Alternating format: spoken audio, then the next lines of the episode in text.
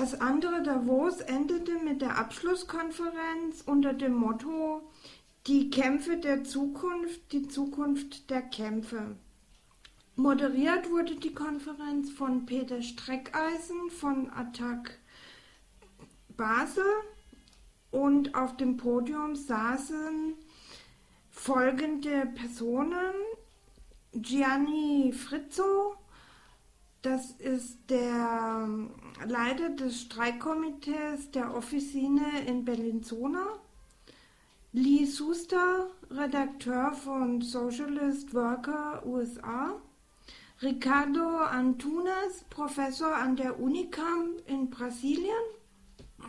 Christina Hernandez, die Vertreterin der Gewerkschaft Service Employees International Union, also Dienstleistungsgewerbe aus Los Angeles, Gilbert Ankar, Professor am SOAS in London, Uli Mäder, Soziologieprofessor an der Universität Basel sowie Mac Wampel vom LabourNet Deutschland einem Internettreffpunkt gewerkschaftslinker und linker sozialer Bewegungen. Mein Name ist Peter Streckheisen, ich mache die Moderation dieses Abschlusspodiums.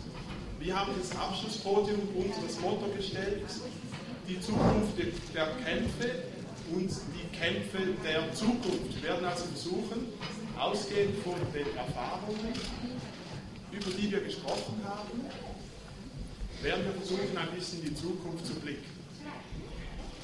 Und ich möchte nochmal einen Bezug herstellen zu dem, was in Davos passiert, das WEF, das noch in Gange ist.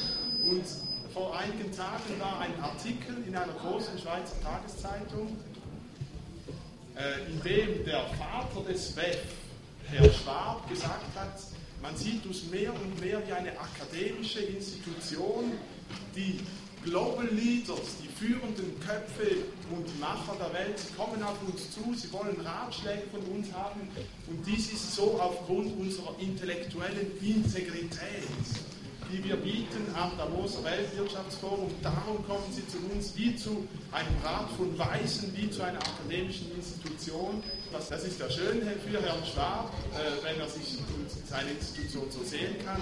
Wir müssen uns natürlich fragen, was ist das für eine intellektuelle Integrität, wenn an dieser Veranstaltung zum Beispiel, wenn über die Zukunft der Versorgung der Menschheit mit Trinkwasser diskutiert wird, wen laden Sie ein? Dann kommen die Konzernchefs von Nestle und Pepsi Cola, also diejenigen Leute, die das Wasser privatisieren wollen. Ja? Dann kommen Vertreter von chemischen Unternehmen wie Dow Chemical und andere, also von diesen Konzernen, die seit Jahrzehnten unter anderem das Trinkwasser in verschiedenen Regionen der Welt verschmutzt haben. Sogar Basel ist ja für diesen letzten Zeitpunkt ein Beispiel dafür. Was ist das für eine intellektuelle Integrität, wenn Sie über die Zukunft des Wassers diskutieren und diese Leute einladen, anstatt zu sprechen mit den Menschen in Cochabamba zum Beispiel, Bolivien. Wir haben gestern davon gehört, wo es eine Volksbewegung gegeben hat gegen die Privatisierung des Wassers. Mit diesen Menschen müssen wir sprechen, wenn wir über die Zukunft des Trinkwassers lernen wollen.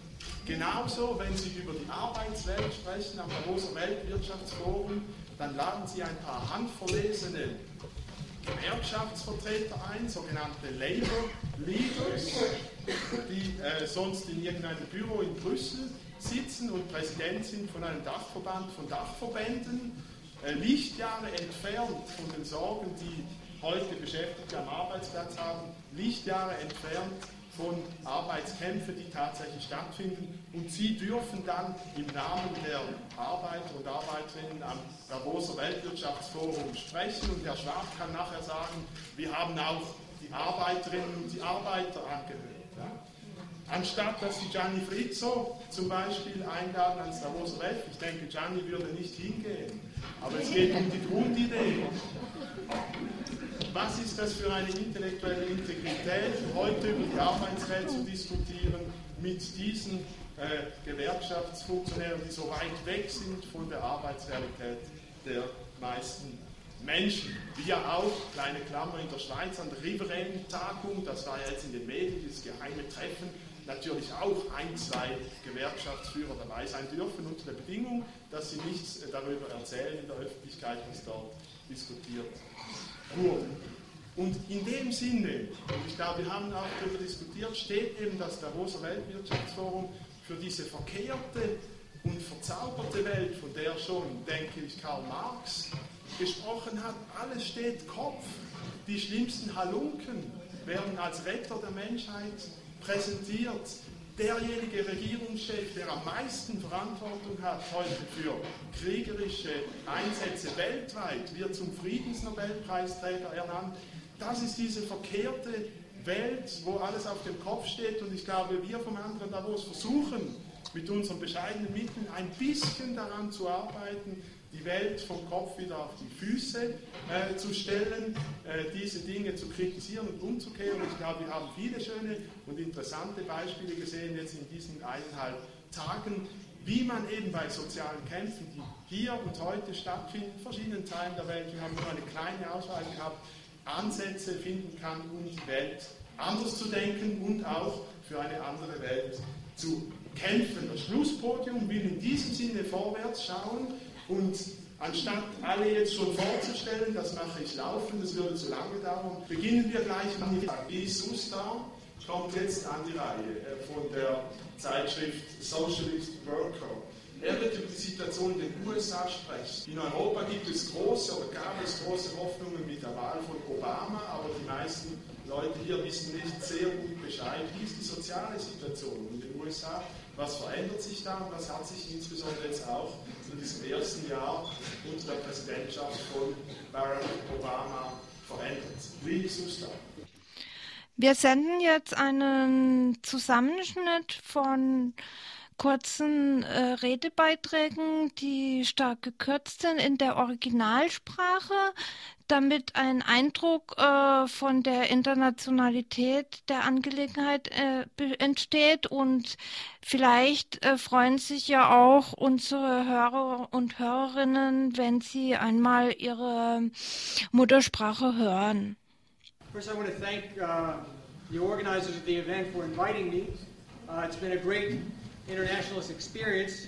Speak to in German or French or Italian uh, to, to uh, as an internationalist gesture, but I can't. Uh, but, but I do uh, get a tremendous excitement from the internationalist spirit of this gathering. And I want to thank the organizers of this event uh, for inviting me. Give a picture of what happened a year ago. The U.S. was in a, as of course the world was in, a deep economic crisis. The financial system was out of control. The election of Barack Obama, the first African American to be elected to that office, uh, office of president in a country built on slavery, uh, in that context, attracted tremendous hope. Not just hope, but euphoria. Agora é que a guerra não é institucional. A luta parlamentar e a luta institucional para o MST são consequência da luta social de base. E o MST teve um papel decisivo na esquerda social brasileira nos últimos 20 anos. Nós vivemos também, no caso brasileiro, uma outra derrota. Talvez o mais importante exemplo do novo sindicalismo, citado mesmo em vários países do mundo, na década de 80, como sendo o brasileiro, que gerou a criação da Central Única dos Trabalhadores, a CUT, né? chegou nos anos 90. E depois dos anos 2000, num triste processo de institucionalização, de verticalização, de burocratização e, sob o governo Lula, de neoestatização. Então, está em curso no Brasil hoje, né, para tentar concluir, está em curso no Brasil hoje o redesenho de um novo movimento sindical de classe que procura entender esta nova morfologia do trabalho, porque não é mais possível pensar num sindicato que trabalhe com que represente trabalhadores homens no mercado de trabalho formal. pois a classe trabalhadora é tanto masculina quanto feminina e a informalização do trabalho é um dado também global. Nesse campo insere-se a Conlutas, a Coordenação Nacional de Lutas, que teve representante aqui, o Dirceu Travesso, que falou ontem, a intersindical, ambas com lutas intersindical, romperam com a CUT no passado recente, porque foram em grupamentos e movimentos que construíram é, a CUT e que hoje caminham em paralelo e visualizando né, para breve um encontro nacional para tentar dar um passo importante que seria a fusão destas duas centrais que tem um projeto de independência de classe de autonomia e de uma ampliação da base social da classe trabalhadora. Eu terminaria dizendo, né, que o tempo não permite mais, uma ideia que eu penso que é provocativa, mas como uma ideia para que a gente possa refletir. Eu penso que hoje nós estamos desafiados a quebrar aquela hierarquização que fazíamos no passado recente.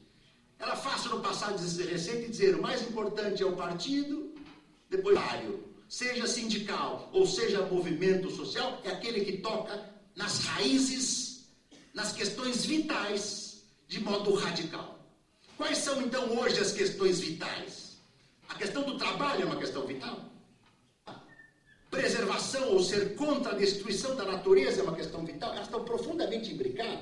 O mesmo capitalismo destrutivo que destrói a força humana que trabalha, destrói a natureza em escala mundial. Então estão articulados. A questão da propriedade, incluindo a propriedade intelectual, é uma questão vital. Por que, que, o MST foi decisivo no Brasil nos últimos 25 anos? Porque tocou numa questão vital. E um milhão de pessoas veem no MST, na luta pela terra, a possibilidade de viver uma vida dotada de sentido a partir da posse da terra. Esta é uma questão vital. O desafio que eu penso que a esquerda no século XXI, a esquerda social, a esquerda sindical, a esquerda partidária, os intelectuais radicais, né, os militantes socialistas e marxistas, é que nós consigamos, através das lutas concretas que acompanhamos e da reflexão sobre elas, entender neste século XXI quais são estas questões vitais. E isto vai nos empurrar mesmo que alguns de nós pudessem não querer, a retomar o debate do socialismo no século XXI para salvar a humanidade. É isso que eu gostaria de dizer. So what I'm going to try to do in the next few minutes is to sort of give like a quick history of the immigrant rights movement um, for the past um, couple of years, um, few years.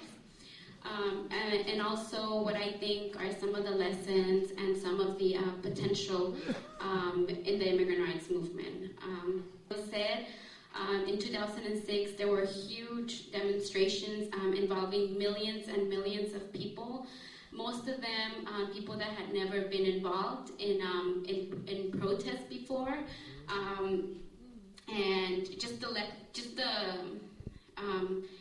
the type of people involved, um, it was like everybody, like kindergarten children, elementary school children, um, high school. Um, you know, a lot of people did um, walkouts uh, in, in the high schools and in the colleges, and you know, just the people that, it, like in, in Los Angeles, um, you would least expect to take the streets.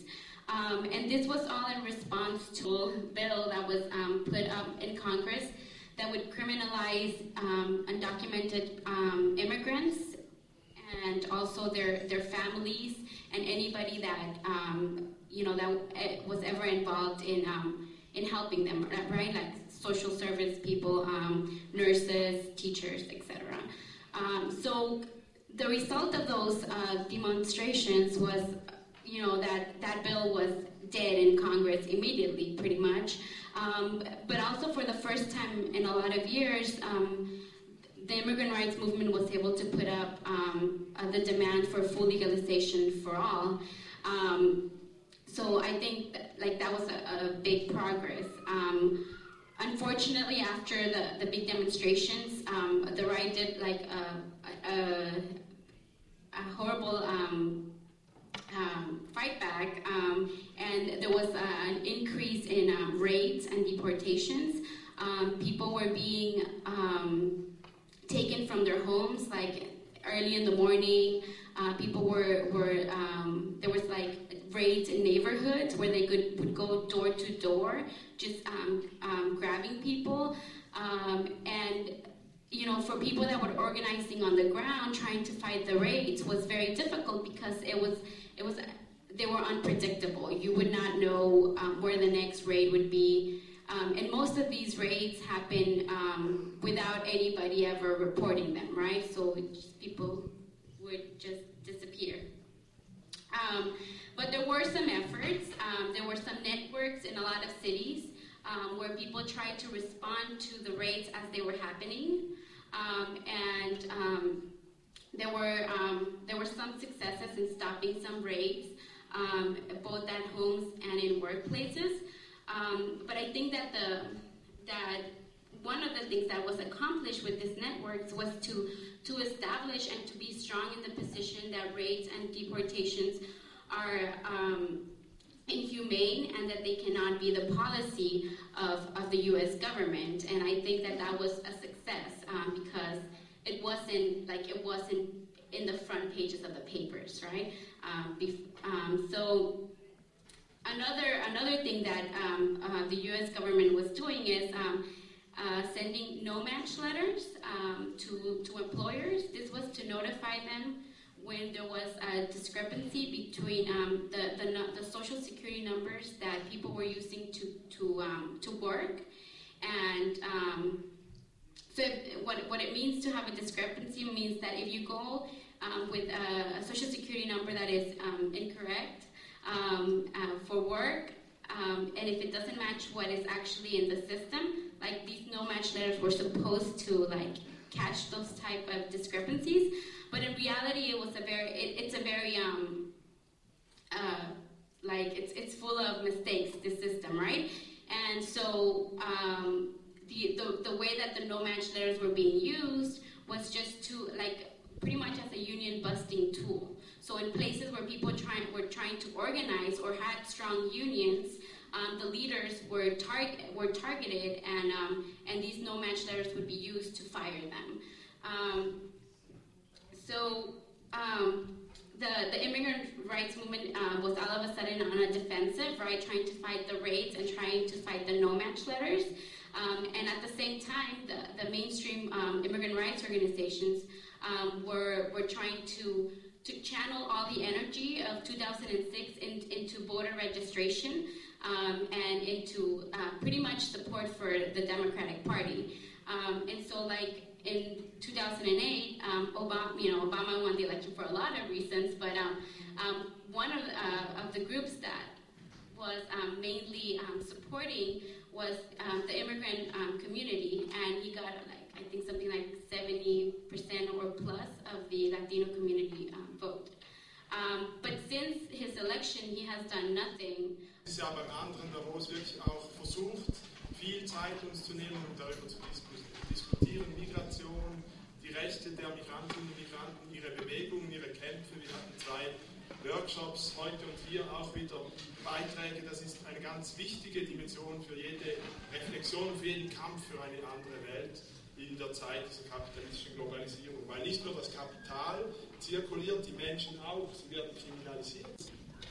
L'accès en Europe se focalise donc, et de manière très claire, sur l'islam. Elle s'inscrit bien sûr, cette islamophobie, dans une longue histoire où la xénophobie a eu des, euh, des cibles différentes. Et selon un scénario récurrent que l'on connaît bien historiquement, la combinaison de la crise socio-économique et de l'immigration. Cette combinaison débouche sur, ce genre de, à travers les grandes crises, l'histoire des grandes crises du capitalisme de manière très nette. À travers l'histoire des grandes dépressions. La première grande dépression, 1873 jusqu'à la fin du siècle, avait des cibles diverses, y compris des nationalités euh, bien représentées en, Suisse, enfin italien et autres.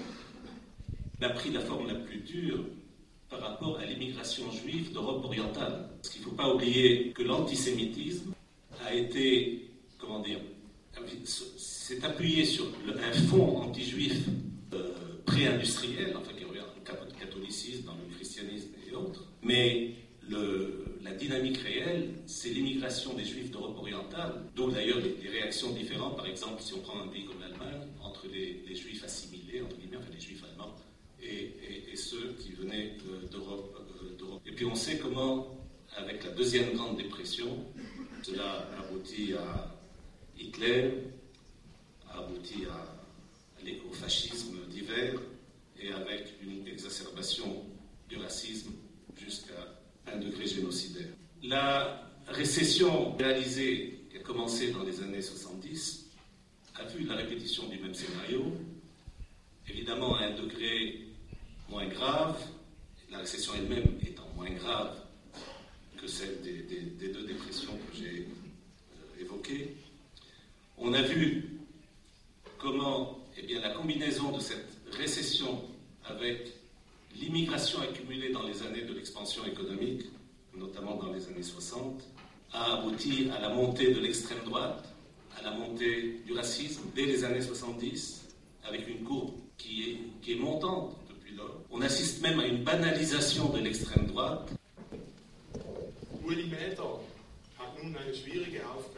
Er soll etwas zur Situation in der Schweiz sagen. Die soziale Situation in der Schweiz, mögliche Ansätze für Widerstand und Kämpfe. Uli Mäder sprach nicht weiter vorzustellen, Soziologieprofessor an der Uni. Dankeschön, Peter. Also das andere Davos, das braucht es selbstverständlich auch. Und was es bei diesem Widerständigen braucht, das merken wir jetzt alle. Es braucht immer viel Interesse und manchmal auch ein wenig Geduld. Ich möchte drei Punkte ansprechen.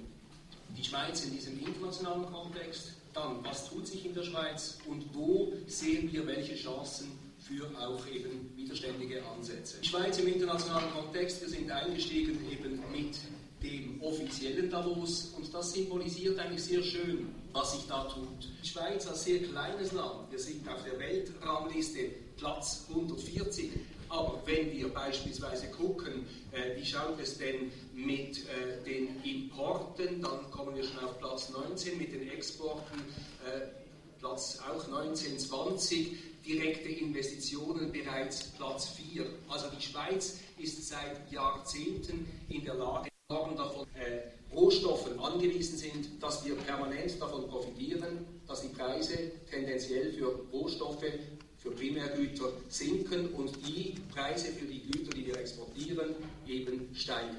Und die offizielle Schweiz, die Politik, die eben teilweise auch vereinnahmte Politik, sie setzt sich leider, leider auf den internationalen Kongressen nicht dafür ein, dass eben hier diese strukturellen Benachteiligungen, vor allem auch für südliche Kontinente, durchbrochen werden. Also, das ist im Weltmarktbereich, wir könnten den Kapitalbereich nehmen, wo die Schweiz als Dienstleistungszentrum auch dank einer gewissen politischen Stabilität eben auch Kapitalien verwalten kann und auch sehr unlaute Kapitalien verwalten kann. Derzeit haben wir über 4000 Milliarden Franken auf Schweizer Konti. Mehr als die Hälfte dieser Mittel kommt von abroad. Dass die Schweiz, kurz, dass wir uns auch so gut behaupten konnten, relativ gut behaupten konnten, die Migration wurde eben angesprochen, hat natürlich viel auch damit zu tun, eben auch Hunderttausende von Migrantinnen und Migranten, die beigezogen werden konnten, um ein äh, kapitalistisches Modell, vor allem auch im Gefolge des Zweiten Weltkrieges, äh, zu realisieren, das dazu geführt hat, tatsächlich breiteste Bevölkerungskreise daran partizipieren zu lassen und dann auch noch etwas länger partizipieren zu lassen, wenn es schwierig wird, weil dann eben diese große Anzahl von Migrantinnen und Migranten so etwas wie als eine Reservearmee verwendet werden kann. Das ist mein zweiter Punkt, überleitend zu dem, was sich in der Schweiz tut. Obwohl breiteste Bevölkerungskreise im Gefolge des Zweiten Weltkrieges noch profitieren konnten, haben wir spätestens eigentlich seit den rezessiven Einbrüchen der 70er Jahre, die auch etwas mit der Intensivierung der Konkurrenz im Weltmarktsystem zu tun haben, dass sich mit diesen rezessiven Einbrüchen eben Veränderungen ergeben haben. Wir reden von Erwerbslosigkeit. Wir haben zwar, das hören wir immer, Löhne, die nominell im Durchschnitt steigen, aber wenn wir gucken, was haben die Leute real in der Tasche, verfügbaren Einkommen, die relevant sind, ja, dann stellen wir fest, in den untersten 10 Lohnprozenten, da haben die Leute seit den 90er Jahren 18% verloren an ihren Einkommen. Und auch wenn das System der sozialen Sicherung ein relativ gutes ist, es hält längst nicht mehr mit dem Wandel der Lebensformen Schritt und es orientiert sich an Situationen, die je länger, desto weniger zutreffen. Und die Folge davon ist, dass es immer mehr eigentlich Bevölkerungskreise in Schwierigkeiten bringt. Nur unsere Bundesverfassung ist da relativ geschickt. Wir haben einen Passus, Artikel 41, oder, der sagt, ja, äh, implizit wird zwar ein Recht auf Existenzsicherung garantiert, aber es ist gekoppelt daran, dass auch die Kasse stimmt und es ist nicht verbunden mit einem Sozialrecht, sondern es sind soziale Ziele und die Schweiz immer ist sie noch nicht bereit, die internationale Sozialcharta zu ratifizieren, die eben möchte, dass eigentlich Existenzsicherung ein Recht ist, dass es auch so etwas wie ein Recht auf Arbeit und und und gibt. Hier zieht die Schweiz nicht mit. Aber wir haben eine sehr starke Tendenz, das, was sie tut, eigentlich auszublenden, eigentlich zu verleugnen. Also wenn wir seit den rezessiven Einbrüchen der 70er Jahre gut eine halbe Million Personen haben, die in Working Poor Haushalten leben, dann sagt uns jetzt das Bundesamt für Statistik Entwarnung, es sind weniger als 200.000. Warum? Sie zählen nur die Personen, die selber wirklich erwerbstätig sind. Sie zählen nur Personen, die mindestens zu 90 Prozent erwerbstätig sind und sie vergleichen deren Lohn mit dem Ansatz der Sozialhilfe. Nehmen wir die Kinder dazu, nehmen wir die Haushaltsangehörigen dazu, die mit betroffen sind, dann verdoppelt sich diese Zahl. Nehmen wir nicht nur die Personen, die 90% erwerbstätig sind, sondern die alleinerziehenden Frauen, deren Anteil am meisten angestiegen ist bei den Working Poor, dann sieht es anders aus. Aber nach offizieller Statistik sind die alleinerziehenden Mütter nicht mehr Working Poor, weil sie haben einen durchschnittlichen Erwerbsgrad von 60 Wir haben in den letzten fünf Jahren mehr als eine Verdoppelung der Unterbeschäftigten auf über 400.000 Personen. Auch hier, der Bund hat in jüngster Zeit die Definition geändert. Es sind jetzt nur noch die Personen unterbeschäftigt, die in der Lage sind, in den nächsten drei Jahren eine Fulltime-Stelle anzunehmen. Also durch die Umdefinition wird dann der Anschein erweckt, es ist eigentlich gar nicht so drastisch. Und da verstehe ich manchmal die Welt nicht mehr. Petra hat gesagt, wir müssen ja die Welt wieder von dem Kopf auf die Füße stellen. Ich verstehe die Welt nicht mehr. Wirtschaft sollte doch danach trachten, dass es möglichst allen gut geht. Und wenn wir einfach die Probleme übergehen, dann äh, kommt das nicht so gut raus. Hingegen wird dann bei der sozialen Sicherung dramatisiert. Es wird argumentiert, die Sozialquote, die steigt und steigt und steigt. Und ich kann Ihnen auch hier sagen, in absoluten Zahlen steigen diese Ausgaben. Die Einnahmen steigen noch mehr und das wird dann immer als Sozialquote hingestellt. Es ist ja eigentlich erfreulich, dass die Einnahmen so steigen. Und dann sehen wir ja, diese Einnahmen waren beim Jahr 2004 29 Prozent des Bruttoinlandproduktes und jetzt sind in absoluten Zahlen äh, die Einnahmen genauso wie die Ausgaben, die Einnahmen zum Glück etwas stärker weiter gestiegen. Und dann sage ich, ja, absolut sind diese Einnahmen gestiegen, aber relativ zum Bruttoinlandprodukt sind sie seit dem Jahr 2004 gesunken. Also die Anteile der sozialen Ausgaben sind seit 2004 gesunken, weil das Bruttoinlandprodukt, das nachher die Zahl, das ja eine viel größere Summe ist. Wenn diese viel größere Summe etwas weniger steigt, dann ist das ausschlaggebender, als wenn eine kleine Summe stärker steigt. Aber darüber wird großzügig hinweggesehen und ich könnte eine halbe Stunde jetzt referieren und aufzuzeigen versuchen, wie sehr diese sozialen Ausgaben, wie sehr auch diese Renten rentieren. Aber das ist eine andere Optik und ich denke, wir müssen, wenn wir Widerstand leisten, in der Lage sein, diese Zahlen zu kennen, diese Relationen zu kennen, um auch etwas dagegen halten zu können. Und doch ist es manchmal gefährlich, sich so sehr oder sich zu sehr auf diese ökonomistische Ebene zu begeben, weil was wäre, wenn ich nicht nachweisen könnte, dass die Renten rentieren? Auch dann wäre es ja kein Grund, damit zurückzufahren. Was mich aber jetzt für die Frage des Widerstandes besonders auch interessant dünkt, bei unseren vielen Studien über erwerbstätige Arme haben wir festgestellt, dass früher die Bereitschaft in einer sehr individualisierten Gesellschaft wie die Schweiz sehr groß war, alles auf die eigene Schulter zu nehmen. Und das Gefühl zu haben, ich bin ja selber schuld, wenn ich es nicht so schaffe. Bei den Reichen kennen wir das ja auch. Oder die Reichen, die haben äh, äh in diesem Jahr 40 Milliarden Franken, die sie erben. Mehr als die Hälfte geht an mehrfache Millionärinnen und Millionäre. Viele von ihnen haben das Gefühl, äh, sie hätten das wirklich selber erwirtschaftet nach meritokratischem Prinzip.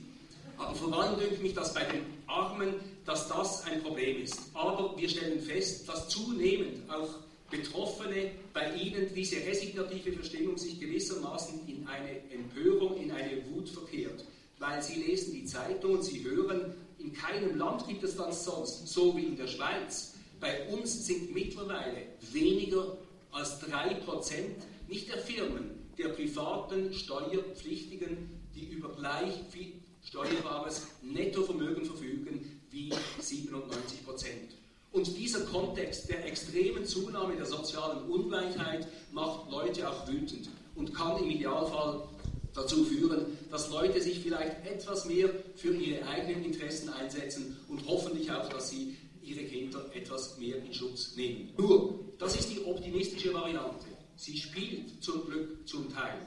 Aber wir haben das gerade von Gilbert Aschgar gehört, diese problematische Tendenz. Die Leute, die so wütend und die Leute, die so verunsichert sind, sie laufen auch Gefahr, wieder mehr Halt bei autoritären Strukturen zu suchen und jenen Kräften nachzueifern, die die Ruhe und die Ordnung propagieren. Und, das ist fatal, wir haben eine starke Zunahme von eben diesen neopopulistischen Kreisen. Und dieser Kontext macht, das ist kurz mein Rednerpunkt, unseren Widerstand auch schwierig. Ein Widerstand, der auch schwierig ist, weil der wirtschaftliche Liberalismus enorm zugelegt hat und Teile des wirtschaftlichen Liberalismus derzeit so eine Hardliner-Position vertreten, ist interessant. Sie schicken die Manager äh, wieder quasi in militaristisch äh, orientierte äh, Schulen, dass sie wieder mit Schlafanzug so richtig die Härte, äh, die Ellenbogen stärken. Also wir haben einen wirtschaftlichen Liberalismus, der alles dafür tut, die Probleme mit jenen Mitteln lösen zu wollen, die diese Probleme verursacht haben und der die soziale Ungleichheit als einen Segen darstellt, weil das doch die Gesellschaft vorantreibt. Das gibt irgendwo auch eine Dynamik in die Gesellschaft. Dann gibt es aber einen politischen Liberalismus, der auch in dieser Konstellation sich etwas erstarkt und der immerhin davon ausgeht, dass es so etwas wie eine Ausgewogenheit braucht zwischen Kapital und Arbeit, der so etwas wie einen sozialen Kapitalismus, jetzt mit etwas mehr Regulativs einfordert. Ich denke, wir können teilweise auch froh sein, dass es solche Kräfte gibt, die sich so engagieren, die sich so äußern. Und wir kämen schon einen kleinen Schritt ja weiter, wenn sich das als ein Konsens etwas verbreitern könnte, dass Teile des wirtschaftlichen Liberalismus eben mehr auch auf diese Ebene des politischen Liberalismus gebracht werden können. Nur ob das möglich ist, äh, ich bin da etwas skeptisch. Zumal auch der politische Liberalismus in dieser Form, wie er derzeit auftritt, immer noch sehr, sehr, sehr viel Vertrauen eben hat in diese bestandenen Konkurrenzmechanismen, in das freie Spiel der Kräfte und damit auch Strukturen reproduzieren will, die selbstverständlich auch zu dieser Krise äh, geführt haben, zu dieser Krise, die eben nicht nur eine Wirtschaftskrise ist. Und darum habe ich das Gefühl, das, was sich hier zeigt, ist etwas ganz Wichtiges. Wir müssen sehen, diese 900.000 Personen, die einseitig abhängig geworden sind in der Schweiz, wie geht es diesen Personen? Was wissen wir von ihnen? Wie kommen wir auch an sie ran, damit sie sich nicht einfach instrumentalisieren lassen? Wenn wir Politik so machen, den Sachen auf den Grund gehen wollen, dann wird es interessant. Dann sind wir anders dabei, als wenn wir nur missionarisch Wahrheiten verkünden wollen. Wir müssen auf diese Personen zugehen, mit ihnen arbeiten. Wir müssen aber, und das ist ein schönes Beispiel, das andere Davos, auch eigene Strukturen entwickeln. Wir müssen nicht nur so erpicht sein, in diese Table Rondes jetzt reinzukommen, die es überall gibt und äh, äh mit Apero Riche und was weiß ich, sondern ich denke, wir müssen Table Profonde gründen und manchmal vielleicht auch mit Wasser und Brot. Äh, ich postuliere gerne die Bescheidenheit, aber vor allem auch für die Privilegierten. Aber ich will sagen, wir brauchen nebst den Versuchen, die Löhne anzuheben, die Arbeit anders zu verteilen, die oberen Löhne äh, zu, runterzubringen, nicht nur wie die Users das wollen im Verhältnis 1 zu 12. In einem Verhältnis 1 zu 2 habe ich früher gesagt, jetzt bin ich auch schon reformistisch geworden und sage 1 zu 3 zum Beispiel. Dass wir versuchen, in diese Richtung auch äh, wirklich Anstrengungen zu entwickeln. Aber nebst diesen Anstrengungen brauchen wir eigene Strukturen, Formen der sozialen Ökonomie, die Menschen die Möglichkeit geben, auch unabhängig zu sein, in eigenen Strukturen ein Auskommen zu finden, also nicht einfach immer nur sich integrieren zu wollen in etwas, was gar keinen Zusammenhalt mehr garantiert. Drum, es braucht auch hier eigene äh, Strukturen, auch so eine gewisse Unabhängigkeit, dass wir sagen, Abstand auch von dem zu halten, was andere als eine politische Haltung betrachten. Das ist eben auch eine Haltung. Und da braucht es auch soziale Banden, da braucht es Freundschaften, die nicht nach dem äh, Prinzip des Nutzens funktionieren. Und da braucht es auch von uns eine Haltung, dass wir zunehmend fragen, was ist eigentlich wichtig im Leben? Wozu geht es, dass immer alles schneller geht, dass sich die Effizienz optimiert? Nein, wir müssen auch versuchen, diese Frage, diese Sinnfrage, nicht im religiösen Sinn, auch in unseren politischen Alltag zu integrieren. Und ich denke, dann wird es spannend und dann kommen wir weiter. Und wenn wir nicht allzu weit kommen, ich sehe keine Alternative dazu, es zu versuchen. Dankeschön, Uli. Und zur letzten Referentin auf dem Podium, jetzt äh, McWompel ist hier von LabourNet aus Deutschland. Und wir haben ja beim anderen Davos einfach auch diese ganz zentrale Idee für uns, dass wir Erfahrungen zusammenbringen wollen, äh, Informationen vermitteln, austauschen und voneinander etwas lernen können. Und ich glaube, LabourNet und das, was McWompel da äh, macht mit anderen zusammen beim LabourNet, geht ein bisschen in eine ähnliche Richtung. Und darum freuen wir uns sehr, dass sie hier ist und jetzt zum Schluss noch ein Statement auf diesem Podium hält. Ja, danke schön. Äh, ich danke auch meinem Vorredner, weil ich glaube, ich kann da sehr gut anschließen. Es bestätigt mich einerseits darin, dass die Situation zwischen äh, der Schweiz und Deutschland, äh, genauso wie zu anderen Ländern, nicht ganz so unterschiedlich ist. Und das bestätigt mich darin zu verallgemeinern. Und das ist äh, ein Teil der Arbeit, die das Lebanon Germany seit 13 Jahren macht, nämlich beim Versuch, soziale Bewegungen und emanzipatorische Teile der Gewerkschaftsbewegung miteinander zu vernetzen zunächst einmal den ersten notwendigen Schritt zu leisten, nämlich Information. Das ist ein notwendiger, aber wir wissen ja auch nicht hinreichender Schritt. Aber immerhin Information darüber, dass äh, all die Probleme, die wir aus unserem Alltag kennen, Lebensalltag und Arbeitsalltag, nicht unser individuelles Problem sind, auch nicht unser individuelles Verschulden, sei es Konflikte am Arbeitsplatz, sei es Erwerbslosigkeit, sondern dass sie branchenübergreifend, gewerkschaftsübergreifend, überregional und international vergleichbar sind, weil sie nämlich Ergebnis einer globalen kapitalistischen Strategie sind. Und diese äh, Entindividualisierung des Problems ist, glaube ich, schon wirklich ein wichtiger Schritt.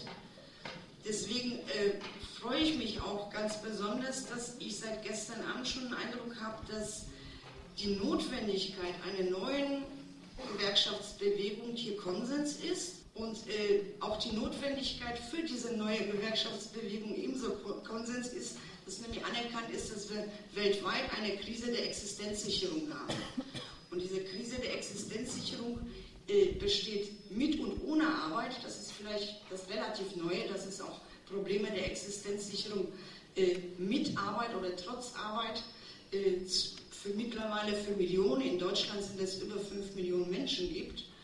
Äh, das heißt, dass es von der, von der Tatsache eines Arbeitsplatzes unabhängig geworden ist, ein Problem, das uns alle eint, ob mit oder ohne Lohnarbeit, äh, nämlich die Krise der Existenzsicherung, dass diese Krise besteht schon länger, schon lange bevor es zur Wirtschaftskrise kam. Und diese Wirtschaftskrise bestätigt, äh, verstärkt, verschärft natürlich diese Existenzkrise. Äh, sie wird aber auch benutzt, um diese Existenzkrise von uns allen zu verschärfen, weil man versucht, sie zu benutzen, um weitere Erpressungen, äh, weitere Verschlechterungen von uns zu erzwingen. Das ist das Negative. Das Positive ist, dass ich den Eindruck habe, dass durch diese Krise auch offensichtlich geworden ist, dass es nicht individuelle Probleme oder Versagen ist, sondern dass es tatsächlich ein globales Problem des Kapitalismus ist und damit schon mal ein Punkt, in dem wir global alle Lohnabhängigen eine gewisse Spaltung überwinden können, indem wir erkennen, nicht wir sind schuld, nicht wir haben versagt. Das System ist einfach menschenverachtend. Nicht wir äh, gehören abgeschafft oder finanziert oder äh, äh, outgesourced, sondern das System gehört dazu. Insofern freue ich mich ebenfalls, dass Konsens scheinbar ist, dass wir für eine neue Gewerkschaftsbewegung, die wir brauchen, Spaltung überwinden müssen zwischen den Lohnabhängigen, die das Kapital geschaffen hat, ganz systematisch geschaffen hat, um uns um die vermeintlich einzige Möglichkeit zur Existenzsicherung, nämlich einen Lohnarbeitsplatz, in Konkurrenz zu bringen. Die Akzeptanz dieser Spaltung durch die bürokratische, nenne ich das mal, Gewerkschaftsbewegung, die wir ja alle breit kritisiert haben heute, führte ja in diese Verzichts- und Verelendungsspirale, die jetzt unser Problem ist, das durch die Krise, wie gesagt, nur noch verschärft wurde. Äh, es bestätigt auch hier die Arbeit vom Labor Germany, weil wir natürlich schon immer nach einer nicht korporatistisch, nicht Co-Management eingestellt, nicht auf Verzicht äh, und, und Rücksichtnahme mit dem Kapital und den einzelnen Unternehmen orientierte Gewerkschaftspolitik drängen.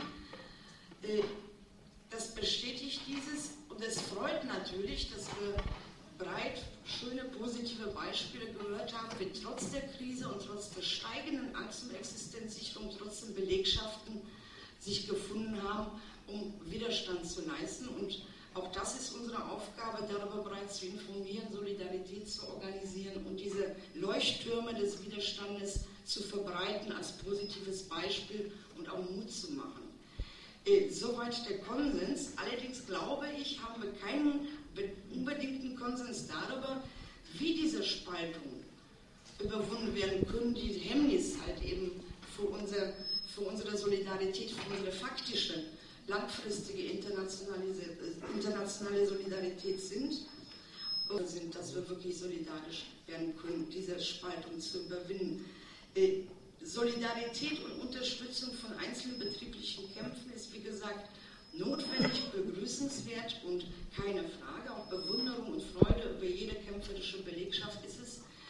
Äh, ich würde aber davor eine Euphorie zu steigen, denn ich behaupte, dass wir uns nichts vormachen dürfen, äh, die, Existenz, äh, die Krise der Existenzsicherung aller Lohnabhängigen weltweit, die wird nicht geringer werden, die äh, Lohnarbeitsplätze werden nicht mehr werden.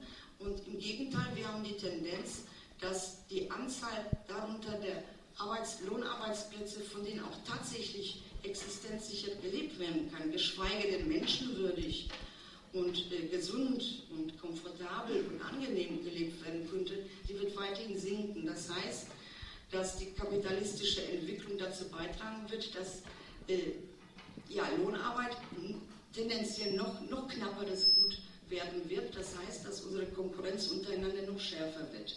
Wir können den Widerstand leisten, aber wir können damit die Spaltung unter uns nicht überwinden, weil wir einfach in eine Konkurrenz, in eine faktische Konkurrenzsituation gedrängt werden.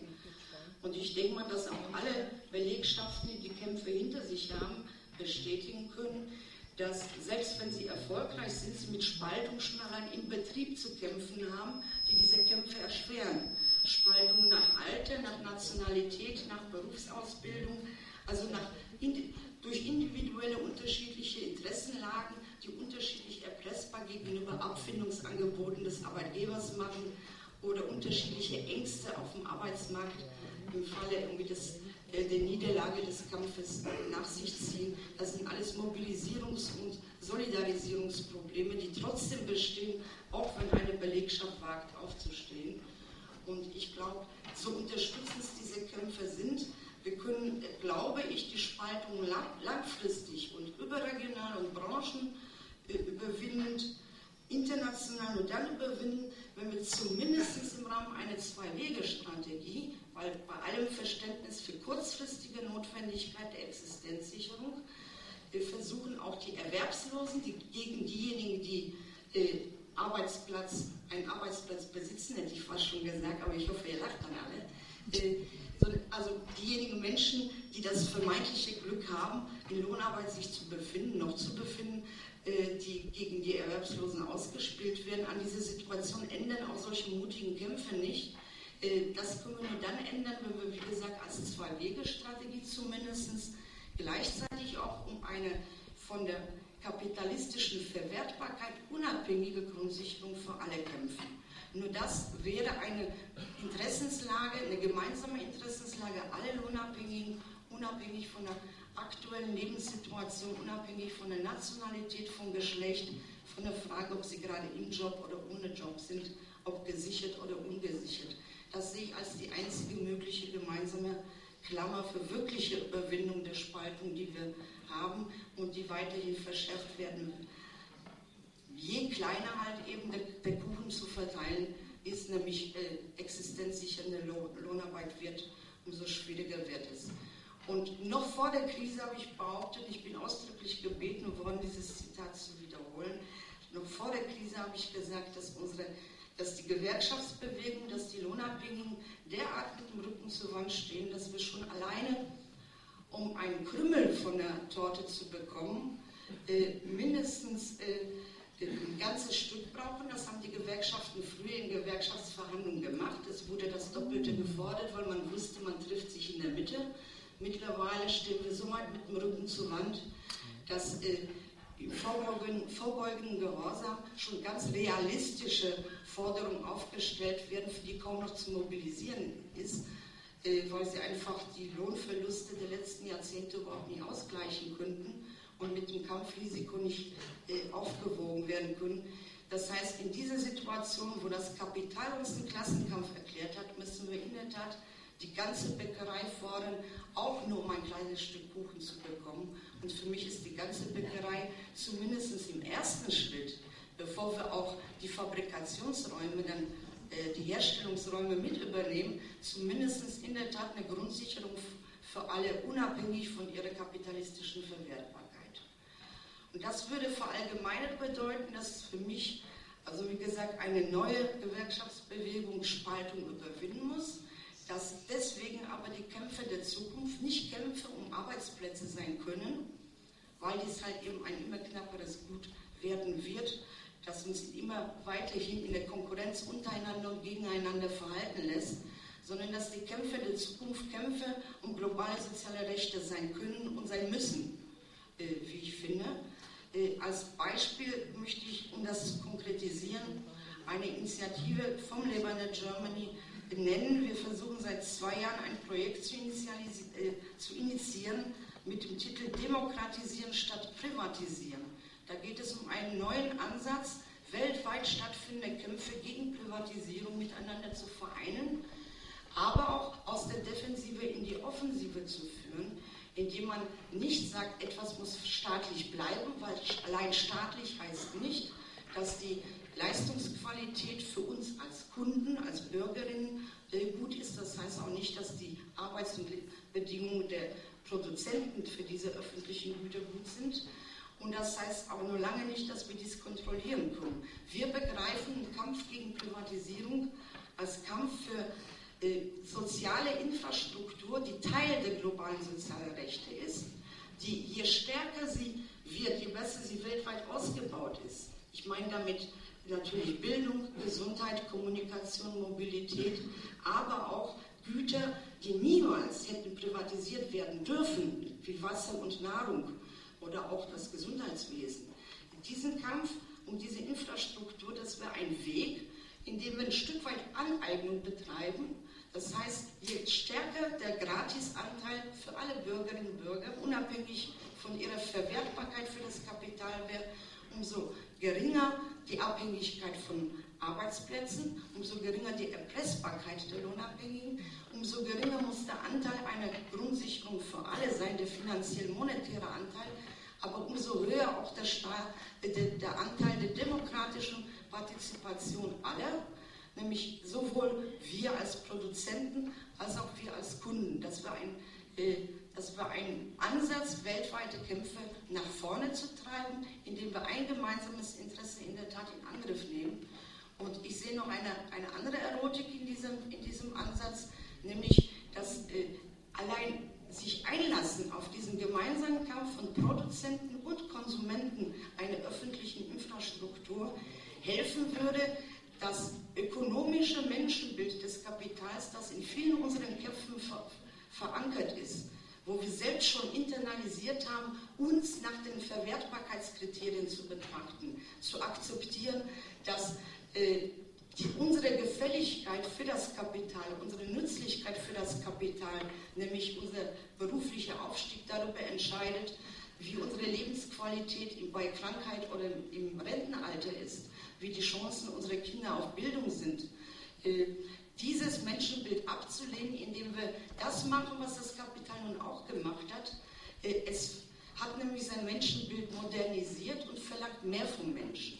Wir kennen das ja alle. Wir sollen jetzt auch mitdenken, wir sollen uns selbst rationalisieren, wir sollen lächeln, wir sollen mitfüllen, natürlich ohne mehr Lohn und ohne kürzere Arbeitszeit hierfür. Sie wollen mehr von Menschen. Sie wollen natürlich aber nur den verwertbaren Teil von Menschen, während alle Risiken, auch das unternehmerische Risiko, zunehmend sozialisiert und individualisiert werden. Auch dagegen könnte ein Kampf für eine öffentliche, soziale, globale Infrastruktur als Teil der globalen sozialen Rechte helfen und auch dieses ökonomische Menschenbild in unseren Köpfen, dessen Akzeptanz mit auszutreiben. Wenn Sie mehr von Menschen wollen, dann sollen Sie auch mehr von Menschen kriegen, würde